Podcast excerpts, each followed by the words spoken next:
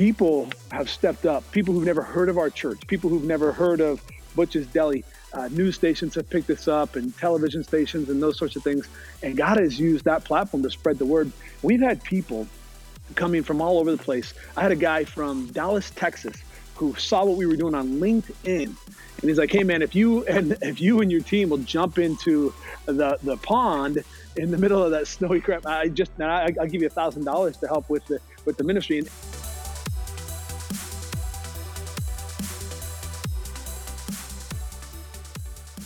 Well, what's going on, everybody? With me today is uh, a good friend of mine, a man that I met nearly two years ago that just completely rocked my world from the moment that he and I started chit chatting with each other. Uh, with me today is my friend Andrew Anderson. Andrew, man, why don't you tell us a little bit about yourself? Yeah, Stuart, it is awesome to be a part of what you're doing right now. I love, I love, I was just telling you that I love so much what you're doing this platform and, and what you're trying to accomplish is amazing. So, my name is Andrew, and I have the privilege of being a pastor in a northern part of Omaha, Nebraska. It's called Blair. My wife Stacy and I have been married for 18 years. We've got six, yes, six kids, five girls, and one boy, and a very large 100, 105 pound yellow lab. Awesome. Yeah. Uh, I remember when you and I met, went over to your house, got introduced to your lab, and I was just thinking for those that know my dog, uh, our dogs would have been like best friends with each other. They, you know, two completely different breeds, yellow lab, miniature Australian shepherd, but for whatever reason, they were like cut from the same litter because of just their attitude and everything. Yeah, when we when we moved here, my wife said that uh, I could get a dog. We moved from Minnesota, where I was a pastor for five and a half years before that, and so uh, she said I could get a dog, and didn't uh, didn't give me any other parameters for it. And so we went and found this this litter of purebred yellow labs. A farmer was was selling amazing dogs, and I happened to find one with the biggest paws. Had no idea that our veterinarian, who's been in in, uh, in the clinic for 25 years, said she's never seen a lab this large. So I like to think that they take on the persona of their of their owners, but I'm I'm probably being a little uh, hopeful there. well, Andrew, man, you you mentioned that you're pastoring a church up in Blair, Nebraska, but the reality is that you are so much more than just a pastor. Um, you're you're a coach. You're a leader by trade. Um, you just have so many different skill sets. I, I, think I even recently saw that you just got done uh, publishing a, a book through Philippians. Is that correct?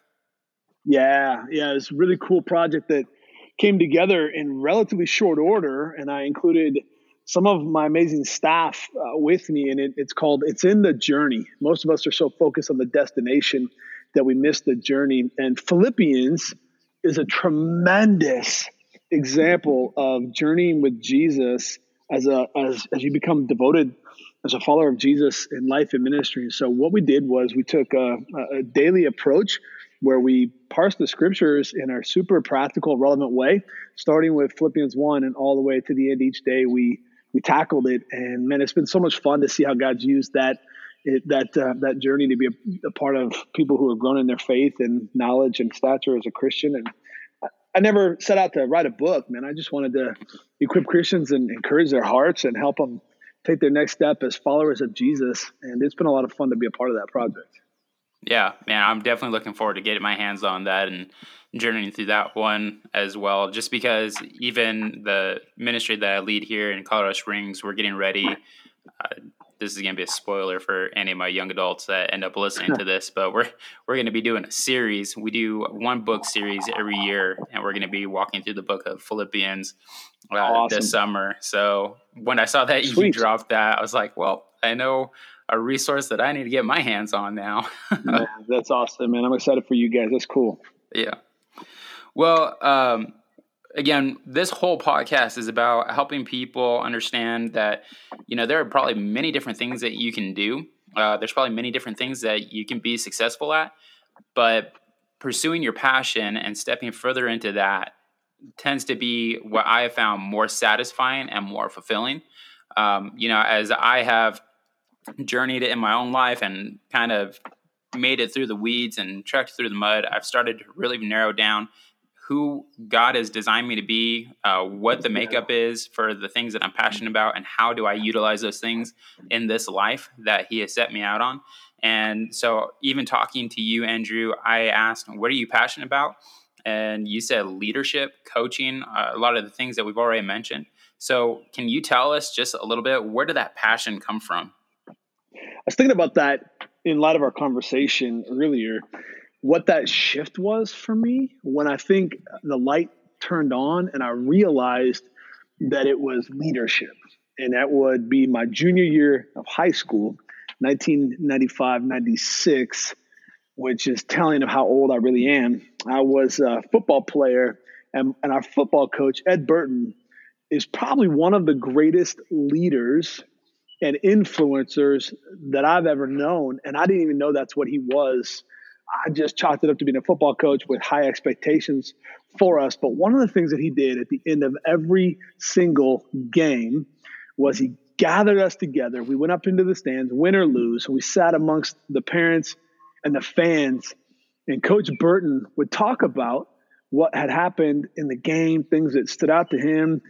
He would even talk about things that we needed to get better at. One thing that he liked, one thing he thought we could work on, but he would always give out a game ball and he had what he called the attaway or attaboy moment. And so he would he would announce to everybody, "Hey, this ball goes out to Stuart McPherson today. Man, he rocked the game. He changed the course of the game. He didn't have a touchdown today, but the way he the way he held that block opened things up for Michael Jordan to go all the way. And because of that, Stuart, way to be a great team member, way to be a supporting role. That's real leadership. And he'd, he'd hand the game ball away and he'd say, All right, guys, together and he'd, he'd call out, "Hey, Stuart!" and the whole team and all the stands would, would echo and mimic, "Hey, Stuart! Go, Stuart! Go, Stuart! Out of way, out of way!" And we'd all start clapping at the end and and celebrating that moment. But what I loved about that, the leadership was he was always super intentional to help us think about how we could capitalize on our strengths while being honest about our weaknesses hmm. and how to get how to get better, how to be more intentional. And sometimes it was at the time I didn't know it was called strengths based leadership. In fact, I don't think that was a thing. Marcus Buckingham hadn't even hit the hit the circuit yet with his strengths based leadership approach, but he was so good about helping us surround ourselves with people in positions that made us better, not just on the field, but in the classroom, in the gym, in in social settings. And so as I as I as I look back over the course of my life, I have applied a lot of the practices and principles that I learned as a, as a student at Oregon City High School in, into my life in ministry, trying to be a consummate learner, a consummate encourager, a consummate coach, trying to ask and answer the question now, what is something we're doing really well?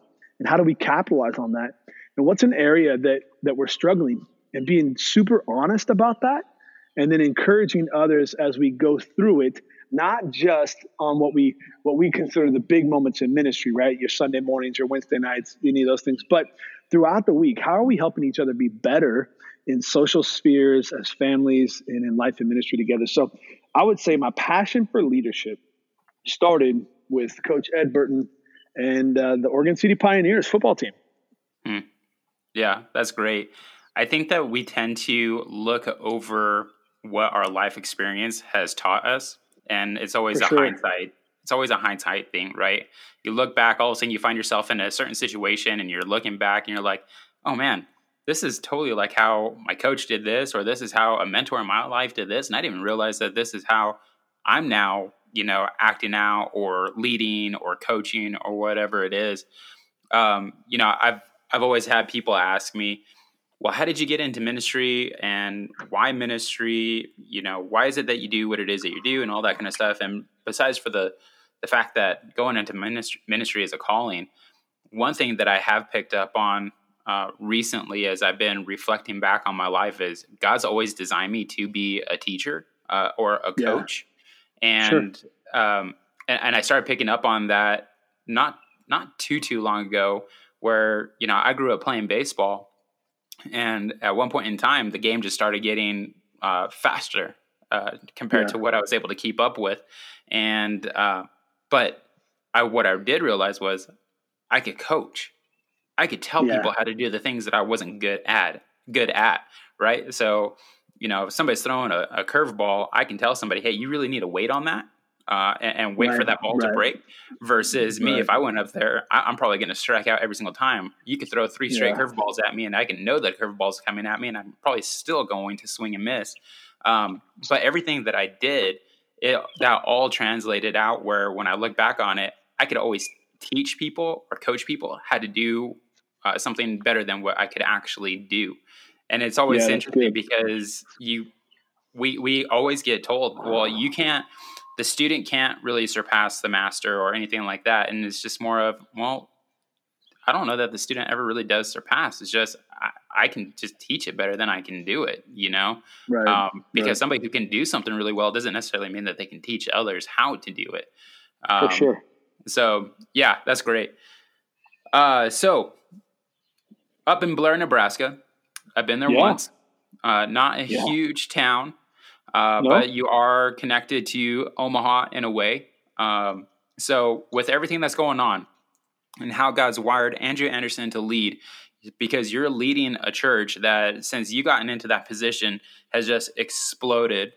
A lot to do mm-hmm. with God putting the right people at the right place at the right time. Um, but we are in the middle of this crisis known as the COVID 19 pandemic. Um, yeah.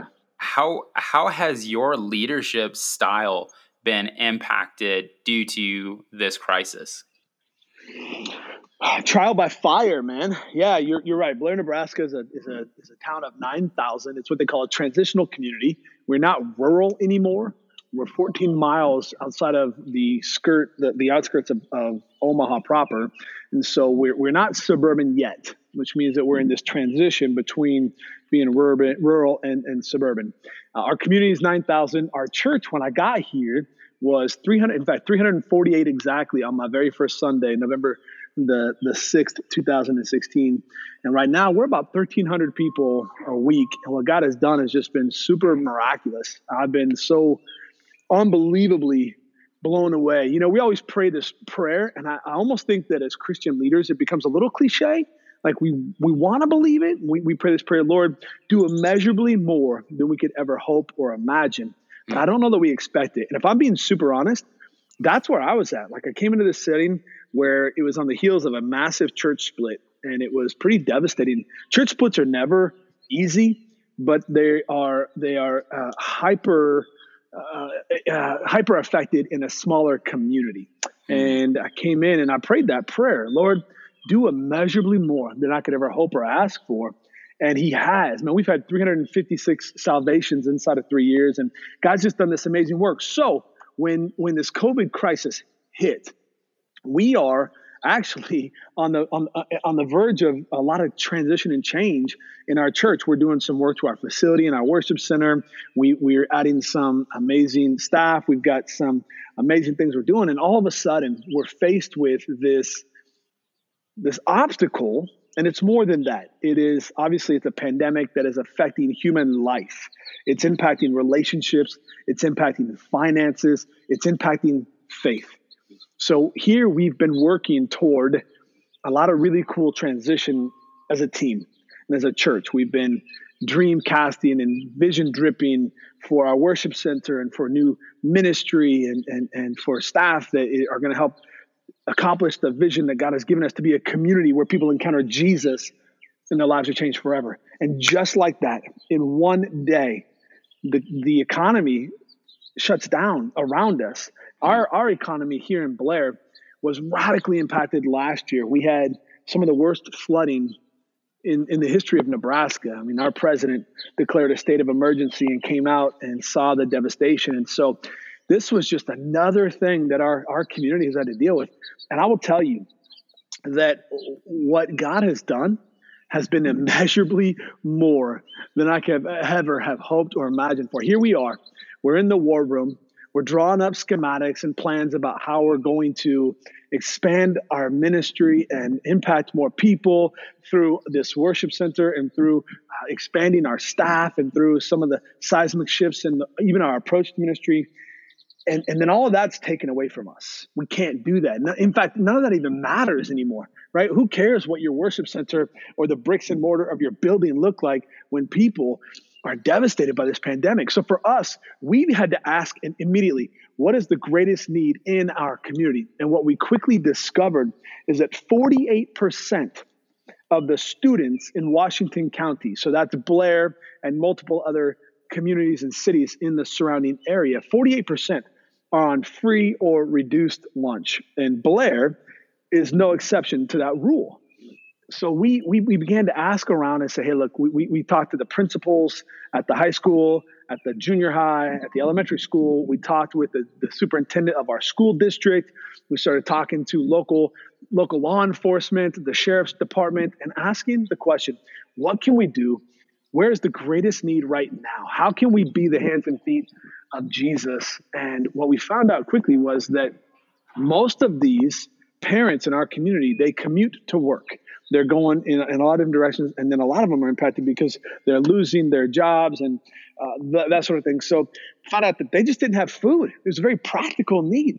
They didn't have food, and so we went to Adam Thiel and Butch's Deli. It's a local deli diner right here in our community, and we asked him if he would be willing to partner with us to make lunches that we would deliver to these students that had need. The very first day we put this out there, after Adam and his amazing team agreed to be a part of this, excitingly, we had 44 respond. They text in or they called in their the, the number of people that they had in their home that were interested in a meal. Within the week, we were up to about 168. By the following week, we had to cap it at 300 a mm. day. So right now, we are serving over 150 families and over 300 individuals every single day to to meet the needs of a very physical need of our community. These are these are elementary kids, junior high kids, high school kids that can't drive to get out to get food.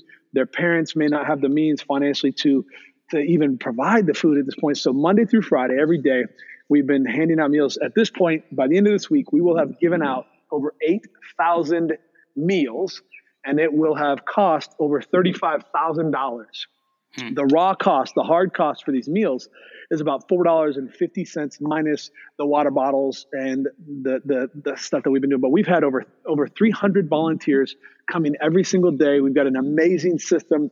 No, I'm sorry, over 300 volunteers collectively over the, the eight weeks we've been doing this. But every single day, we've got about 37 volunteers that are working to help caravan and drive these meals throughout our community. And, and it's expanded, man. We, we go as far as 45 minutes away from Blair to drop off four meals for a family that is desperately in need. Here's the cool thing. As we began to, what we call obedience is our success, as, as we began to lead in obedience, not knowing how anybody in the community was going to respond, people have stepped up. People who've never heard of our church, people who've never heard of Butch's Deli, uh, news stations have picked this up and television stations and those sorts of things. And God has used that platform to spread the word. We've had people coming from all over the place. I had a guy from Dallas, Texas, who saw what we were doing on LinkedIn. And he said, Hey, man, if you guys, uh, it was a snowy day we had like two weeks ago. It was crazy. One day was 78 degrees. The next day we had four inches of snow outside and uh, life, life in the Midwest. And he's like, Hey, man, if you and if you and your team will jump into the, the pond in the middle of that snowy crap, I just, I, will give you a thousand dollars to help with the, with the ministry. And, and his point wasn't, us jumping in the pond. He was just trying to come up with a, a creative way to create uh, awareness of what we were doing. And so, man, sure enough, uh, we did it. And he he stepped up and donated a thousand dollars all the way from Dallas, Texas. Never been to Blair, Nebraska. Never been to our church. Never met most of our team. And uh, wow. so to date, the thirty-five thousand dollars. I think our church has spent five thousand dollars, give or take, out of our outreach budget. The other $30,000 has been donated by local businesses and individuals who have wanted to make a difference in this community. So I would say you asked a question: How has my leadership shifted? Yep. Uh, we have had to be we have had to be light and quick. Hmm. We've got we, we've had to be light in our leadership. You know, a lot of times we're so heavy. We're heavy with debt on a, of a building. We're heavy with programs. We're heavy with uh, with, with, with with people and, and all the things that, that their expectations are and, and of us and we're heavy we're staff heavy or we've got all these things that come up and they, it creates this this weight this burden so we've had to learn to be super light with our ministry and quick to adapt now what we haven't changed is why we exist what we haven't changed are the core values that drive us that at our church we gather we grow, we give, and we go. The gathering has had to take on new shape and new form. Obviously, with social distancing, it looks very different. But we have we've been light and quick, and uh, we've not been afraid to make mistakes.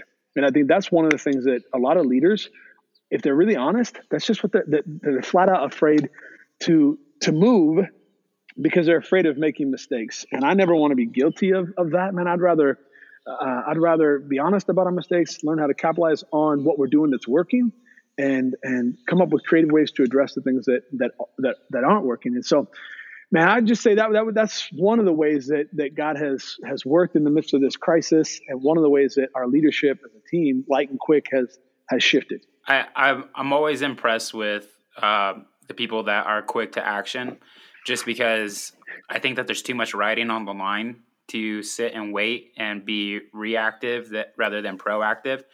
And I'm right there with you. I would much rather try something and find out that it doesn't work than just sit on it and go, sure. well, I don't know, maybe we'll, we'll, never know if that would have worked or not. Um, I think that's one of the most frustrating things to me is to sit there and spin tires, yeah, yeah, um, and and just never know.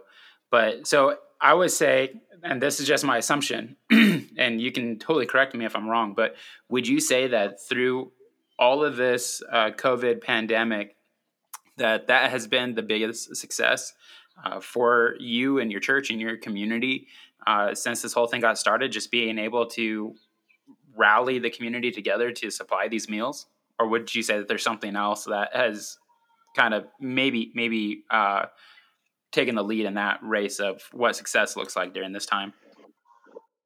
we've had different. That's a great question. We've had different successes. I would say from a very pragmatic, practical sense for our community, that's that's probably far and away the biggest success that we've had is being able to meet a very physical need while representing a very real Jesus.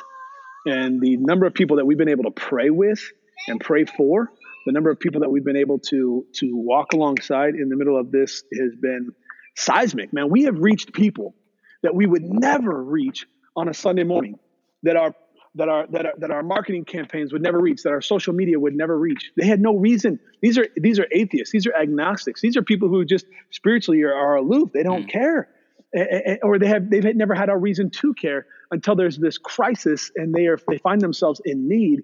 And now we get to be Jesus to the least of these. And so a four dollar and fifty cent meal may seem insignificant, mm-hmm. but it is literally fundamentally forming lives and the, the connections. I mean, we have, I'll give an example. We've got this, this family that, that is in a different part of our, it's, it's a family that we drive 45 minutes every single day to get to. They live in one of the most impoverished communities in Nebraska. And, and uh, this, this individual uh, uh, just got, she is a single mom with four kids, just got done with surgery for cancer isn't able to go through chemotherapy or radiation because she has no one to be at home with her kids and has no no way to to uh, to take care of their needs. And some of some of the people in our church that have and others churches have rallied around us as well that have begun to deliver meals to them found out about this and found out about their needs man they stepped up in a huge way they they these volunteers from our community and from our church that we didn't even know were, they were doing this provided an incredible Easter for them. Uh, have gone every week and taken countless dollars of groceries to this family and have gone in to help clean the house and assist this family. That's the kind of stuff where the metrics of it doesn't seem like a big deal. You got five people in a house, a single mom and four kids. And so on paper, the metrics that a lot of churches use to indicate success and that's not imp- you know that's just that's a five is not a big number but i'll tell you what man every every number has a name every every name has a story and every story matters to god and that has been a seismic thing man we, this this this this mom wrote the most unbelievable email about how god has captured her heart and changed their family's life because of the generosity of people in our community and so that has been huge. Another thing I would say is we realize that God is doing a really unique work at our church and has we have resources that most churches in America don't have. Mm. We've got a team that most people don't have. We've got we've got access to things that most people just don't have. And we realize that especially in a season like this, Stuart, churches are overwhelmed and under resourced. And so we had churches start calling us and asking us, "Hey, what are you guys doing here? How are you leading through this? What's your?" These are people that don't have a social media platform and those sorts of things. So we've actually partnered with two other churches and uh, are, are are giving them our resources. On Easter Sunday, we actually partnered with another church in Iowa, an hour and 20 minutes away, that didn't have the same uh, capabilities that we have in terms of mm-hmm. media they came over and and were involved with the, some of their leadership were involved with leading our Easter service, and we partnered together and, and we're able to broadcast for them and for us. And that's just been huge. And it's not a it's not about Andrew Anderson. It's not about my church. It's about the capital C church. We're actually in the middle of a series right now entitled Keep Going, where we're partnering with another church that's three hours away in another part of Iowa, where their pastor came and said, Hey man, love what you guys are doing. How can we do something together? And so we're we're sharing the teaching on this and we're mutually uh, sharing resources and encouraging and encouraging each other. And, and so that's another way that I think, and I look at this and say, Lord, we've always been about the, the capital C church, the big C church, but most churches, if we're really honest, again, man, we, we try to capitalize on our strengths, but we're not really honest about our weaknesses. We say we want to be the hands and feet of Jesus. We say we want to be the church, but it's not until you're, you're trial by fire that you really that you really see uh, what that looks like. And and so here's an opportunity that we've had to to to not to not be about us. It's about it's about edifying the body and glorifying God. It's not about building my kingdom here on earth. It's about expanding his kingdom this side of heaven and being obedient to what he's called us to. And and that's just been super cool tool. And then I would say maybe maybe a third thing, and this will be quick, but a third thing has just been the creativity that has emerged from our staff has been epic, epic, epic. And this has this will forever alter and change and shape the way we lead in our community. This being able to work virtually, being light and quick, the honest conversations that we're having, asking ourselves the hard question Does our annual budget reflect who we are as a church and what we say we believe? Mm. Most churches are, are, are, are if, if, if they're in budget crisis because they owe so much on their building because they've built this mm. bricks and mortar compound for their people to come to. And I'm not saying that that's a bad thing. We, I mean, we're blessed. We've got a phenomenal facility. And I just said at the, at the top of the podcast that we're in the middle of a, of a, of a remodel of our entire worship center, but we've been saving for years to be able to pay cash for that. And, uh, and hmm. so, man, I, would say that, that, that churches are just really struggling with, if they're honest, um, their budget doesn't reflect what they, what they say they care about. They are staff heavy, so uh, the budget is is more than greater than fifty percent of the overhead is spent on staffing or on facilities. And what happens then is if you're program heavy or you're pastor heavy or you're you're property heavy, you, you're never able to be about the purpose and that's that's something that we've had to be really honest about that's something that we've had to say hey our budget doesn't reflect what we say we care about and in this crisis, we have reallocated a lot of our funds and redirected our energies and our time and our treasures into what we really need to be caring about, what Jesus said we need to be about, caring for the orphans and the widows and the least of these. If you give even a cup of water in my name, it's as though you've done it unto me. And so Jesus, when he was here, he didn't build he didn't build these these these massive tabernacles for worship. He went to towns and villages and met people in the midst of their madness and and, and delivered them from from the mania and, and in a very real personable way that matters and makes sense. And so, bro, I'm not I'm not I'm not condemning any church or any. I've been a pastor 22 years, and I'll be honest, for 21 and a half, I've been guilty of the same things that I just mentioned, right? Like I said, that that great leadership is about learning how to capitalize on your strengths while shoring up your weaknesses. And in order to show up a weakness, it begins with being honest. And so, if I'm being honest with myself, I have tried to build these bricks and mortars that are attractive and people would want to come into. And I think that there's tremendous value in that. We don't want to bore anybody into the kingdom of heaven, right? That's not what we're called to. But I just think that our budget as leaders, our budget needs to reflect, has to reflect the heart of Jesus and what we say we care about. It has to, it, it just how we've got to get better about that as a church, as leaders in the church. Yeah, totally agree. And even just as you were talking about that, I was thinking how right now, and and this is always a hard thing to say, but in the crisis that our world is facing right now with this pandemic, it's crazy that this this has been probably the prime time for the church to step up and show off who they're actually about yeah, right? yeah that's good. We say that we're about jesus. We say that we care about people. I mean jesus said look the two of the two of the greatest commandments love god love others. Yeah that's right. And in this because god's always in control of everything that's going on.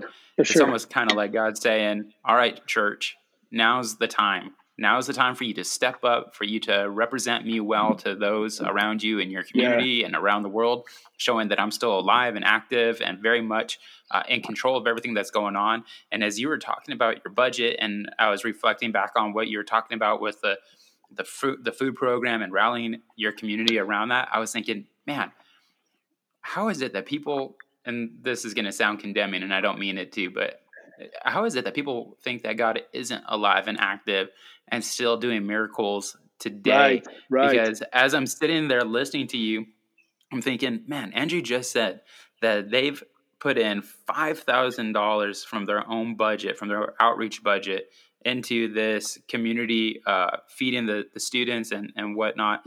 But in the same way that Jesus fed the multitude, with a picnic basket lunch, not even Yep. that, like a lunchable. Yep. Yeah. Your Yeah. Yeah. sure.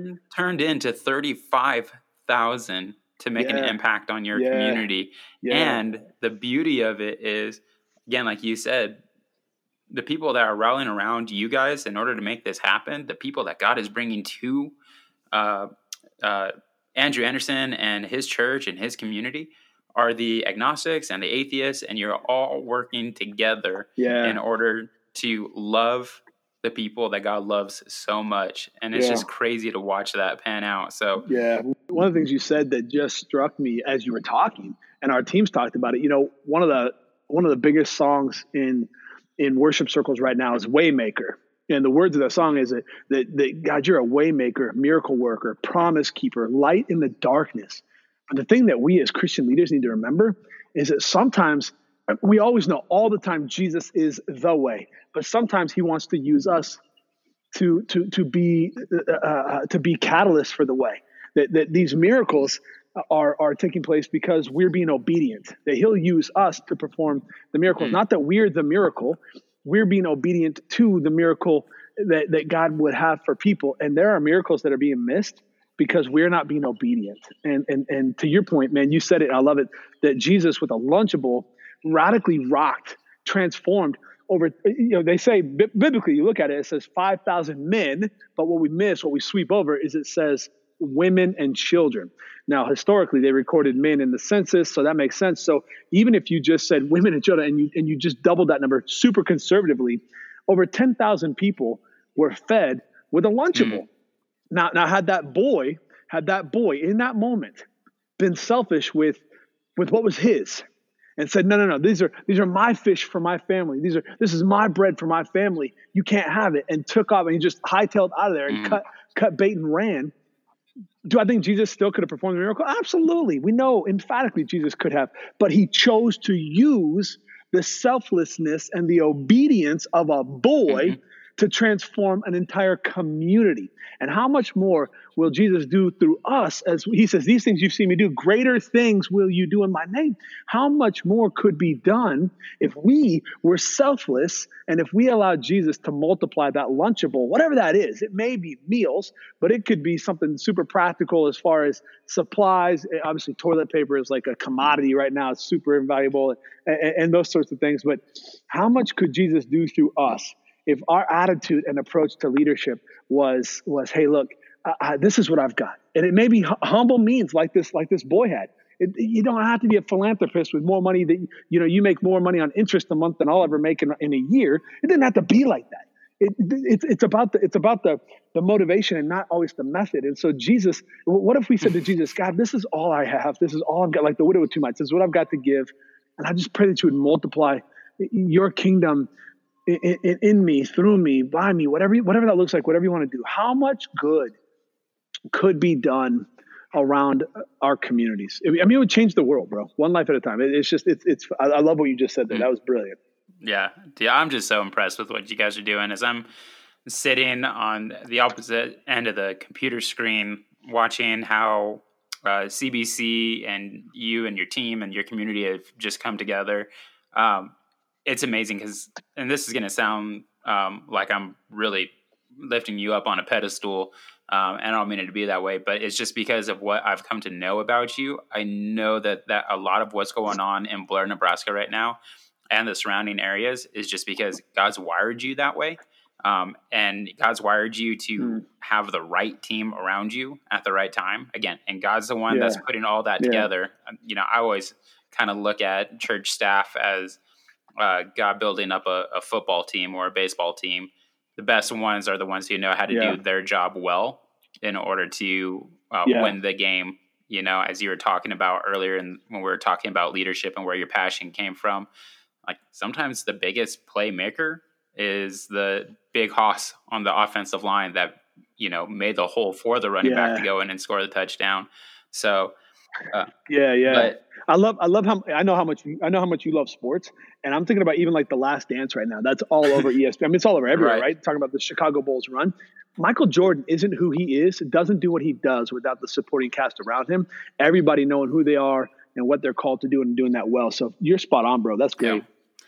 Well, like I just said, Andrew, I'm I've just been super impressed with how you guys are leading out, and and it is like yes, you're the senior pastor of Country Bible Church, and you're the senior pastor in a, a growing community, a growing church. But man, your leadership uh, is really uh, about the leaders around you as well, because it is a team effort. And just from my end, again, yeah. watching, I've just been super impressed. You know, we you read through the Bible and you get to the book of Esther.